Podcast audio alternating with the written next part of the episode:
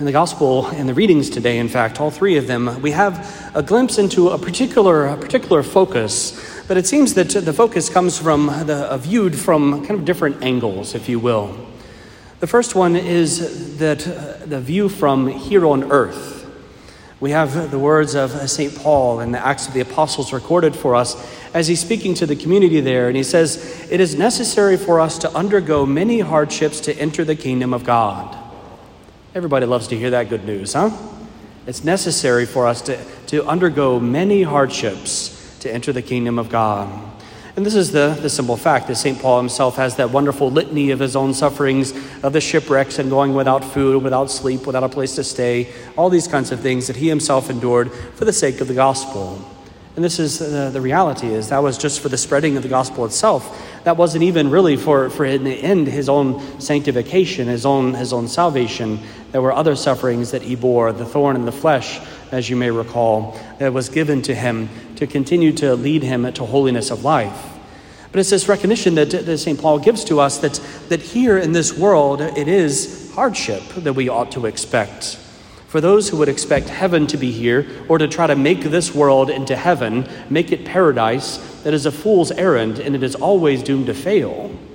This world cannot be paradise. It was never meant to be in the end. Paradise awaits us. Heaven is the place that we look forward to. This is the place, the proving ground of our love, where our love is tested, where we are able to show our Lord our desire for paradise. This is the valley of tears, as we often pray in the prayers to Our Lady. This is the place where the hardships are to come to us. And again, we ought not to be surprised by them, or shocked by them, or disturbed by them.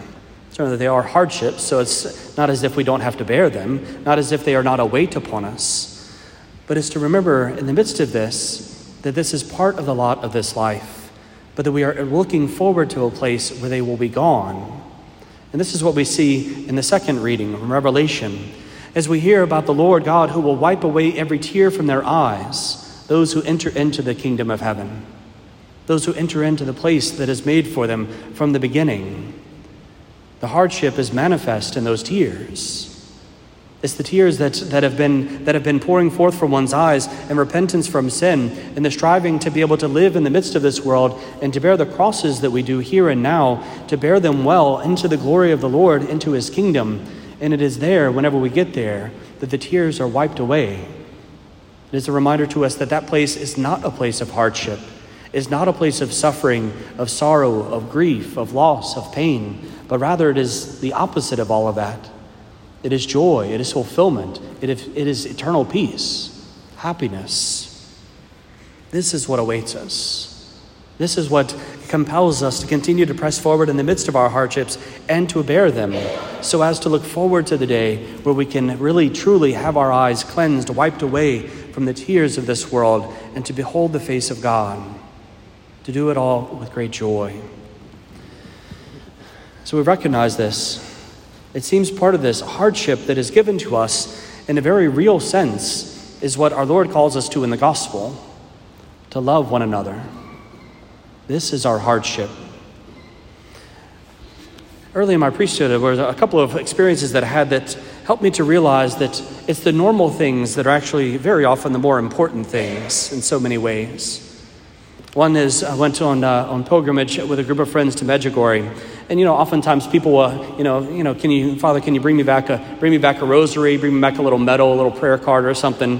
One of my friends, a spiritual daughter, made a rather bold request. You know, in Medjugorje, there's cross mountain, which is, uh, you know, a rocky, a rocky path that you climb up, doing the stations of the cross up to the way the, to the cross at the top. And so it's rocky ground. And so uh, this daughter of mine said, Padre, when you, when you go, can you do something for me? I said, sure, what, you know, absolutely. She can you walk barefoot up the cross mountain for me and offer your sufferings for me? I was like, do what? I mean, I could bring you a rosary. I was like, that's a big ask, you know, barefoot up a mountain. I was like, okay, you know, I, I, knew she was going through a lot and she, you know, she needed grace. And so I, I'll, okay, I'll do it, you know. And by the time I got there, the Lord gave me the extra blessing of having walked so much previously when we were in Rome that I had blisters on my feet. So my blistered feet got to climb up the Rocky Mountain and to offer this up. Now, I was willing to do this big thing. But later that afternoon, when I was at the gelato shop, and the question was whether I wanted a single scoop or two scoops, there was not a question within my mind. You can't not have two scoops of gelato. You just can't. You have to have two scoops. It's not even gelato. I mean, what's one scoop of gelato? What, I mean, you're just wasting your time. You're just getting into the thing if you don't have at least two. I can walk barefoot up a mountain, but do not ask me to, to go without two scoops of gelato. It's the little things that get us. There's another thing. I was talking with a brother priest. It was again. It was around the same time. So these kind of shaped shaped me in a very real way. That that I went. I was I was going to visit with a brother priest, and and you know it's always helpful, especially in your early years, and when you're experiencing something you've not done as a priest before, as a normal life, I guess, right?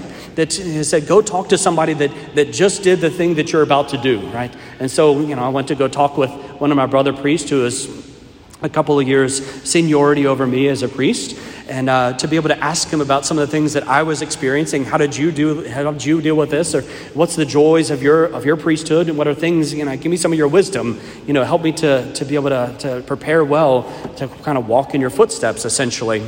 And he said, Brent, when we're in the seminary, oftentimes we think that, that our, our vocation is going to be like this really beautiful, romantic vision of priesthood. And then we're going to we're gonna have long vigils at night, and we're going to have this wonderful, profound prayer, and, and it's all just going to be deep and beautiful, and, and it's just going to be a, a joyful thing to lay down our lives in these dramatic ways for our people. And he says, more often than not, you may have not have realized by now, but he said, more often than not, the sufferings of the priesthood are just listening through bad music at Mass and dealing with the meetings that you have during the week.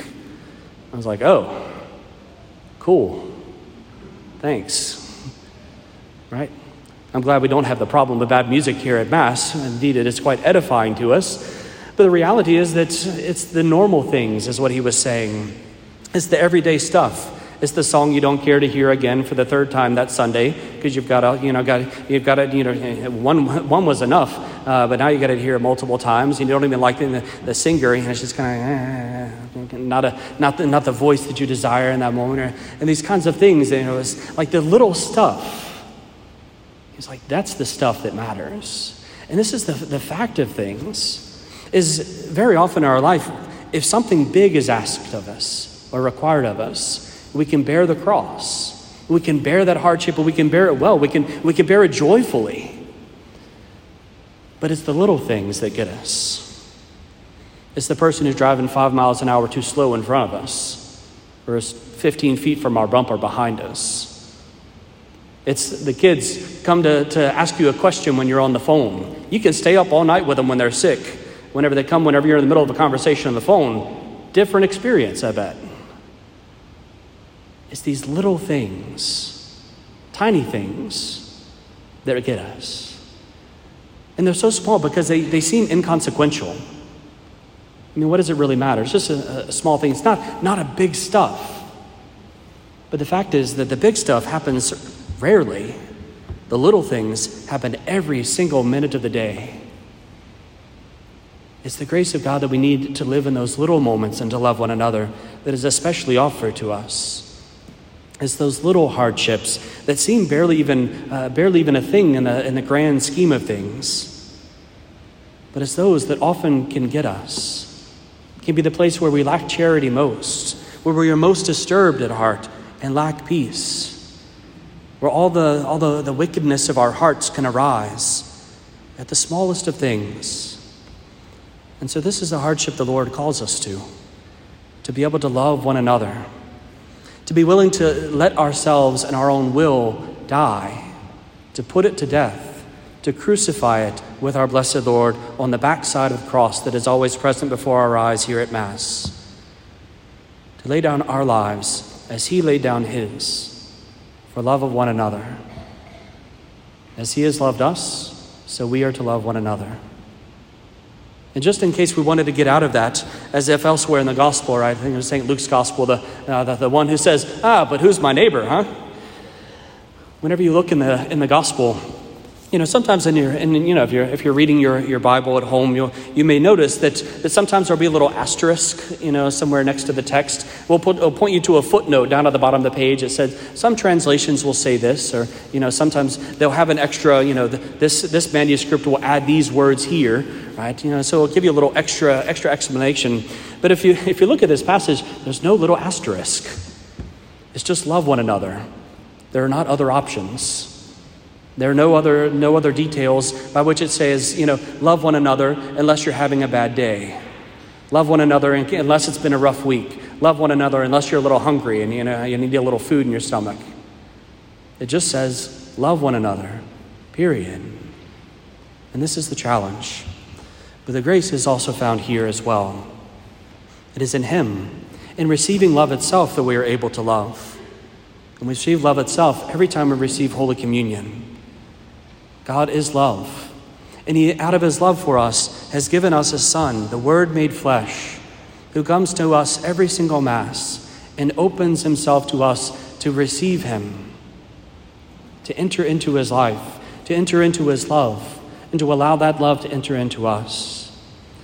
May God grant us the grace today to open our hearts wide for the love that He has in store for us, that going forth from this holy house, we might share that love with one another.